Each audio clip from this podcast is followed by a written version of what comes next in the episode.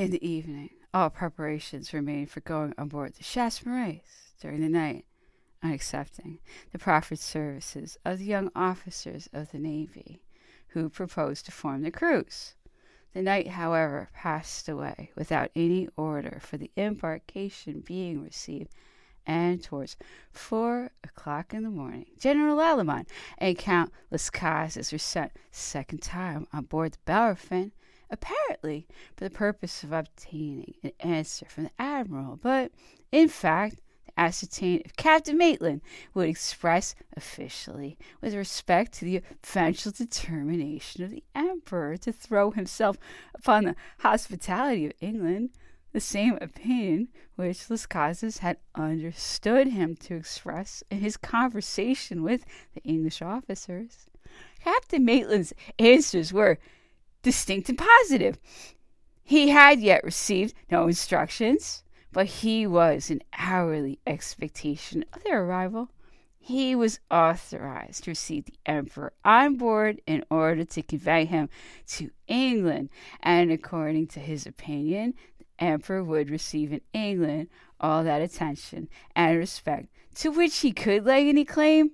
He added, "I am anxious that it should be well understood that I am only expressing my own personal opinion on this subject, and have in no respect spoken in the name of the government, having received no instructions either from the Admiralty or the Admiral."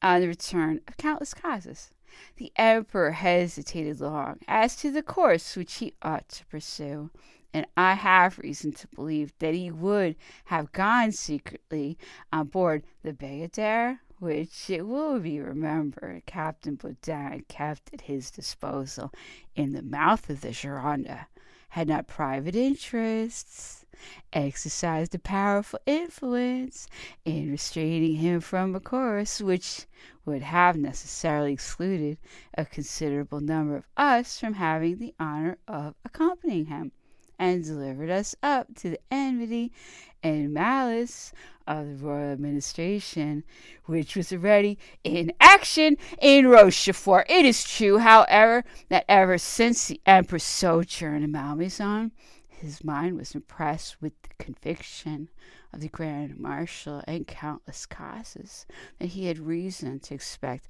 a magnificent reception in England, and that the extent and greatness of the popular ovation would be increased by the testimony of esteem which should be given by the emperor in throwing himself upon hospitality of England. During his sojourn at Malmaison, he had said to Queen Hortense, "Give myself up to Austria? Never! She is seized upon my wife and son. Give myself to Russia? That would be to a single man. But to give myself up to England? That would be to throw myself upon a people."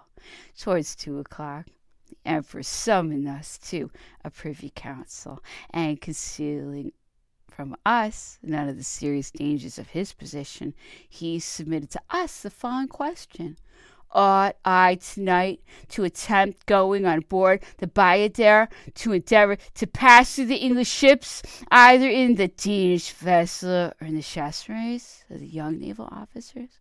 Or ought I not rather resolve to throw myself upon the hospitality of England, and accept Captain Maitland's offer? The Grand Marshal, the Duke of Rovigo, General Lallemand, and Count Las Cases were of opinion that he should go on board the Bellerophon, having first sent an aide-de-camp, who should be dispatched to England with an autograph letter from the emperor to the Prince Regent. General Gourgaud and myself alone were of a contrary and direct opposite opinion, which we endeavored to enforce by showing that it would be 1,000 times better to run all the risks enumerated in the frank and devoted reply of Captain Baudin, who said he would take upon himself the charge of conducting the emperor to the extremity of the world. In fact, if it proved impossible to escape the English cruisers and to reach the American soil, going to England was a piece salée to which recourse might always be had.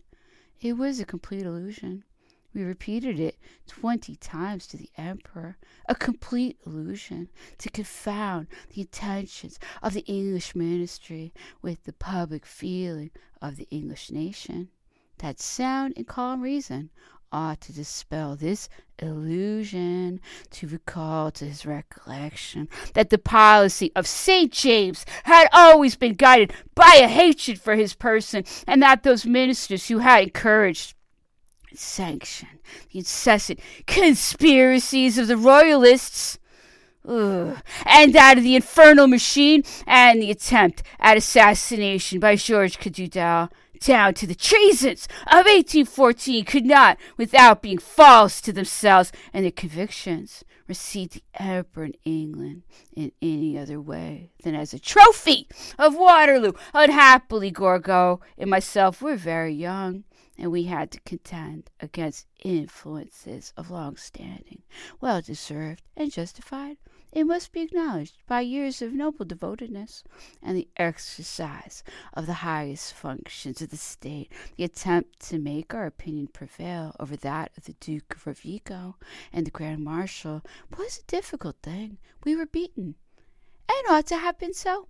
On leaving the council, Count Las Cases and General Gourgaud were ordered to proceed to the Bellerophon, the former to communicate the emperor's resolution to Captain Maitland, and the latter to convey to England the following letter, written by the emperor to the Prince Regent. Rochefort, July 13th, 1815. Royal Highness, the sport of those factions which divide my country and an object of hostility to the greatest powers in Europe. I have finished my political career and come, like Themistocles, to sit down by the hearth of the British people. I place myself under the protection of their laws, which I claim for your Royal Highness as the most powerful, the most constant, and most generous to my enemies.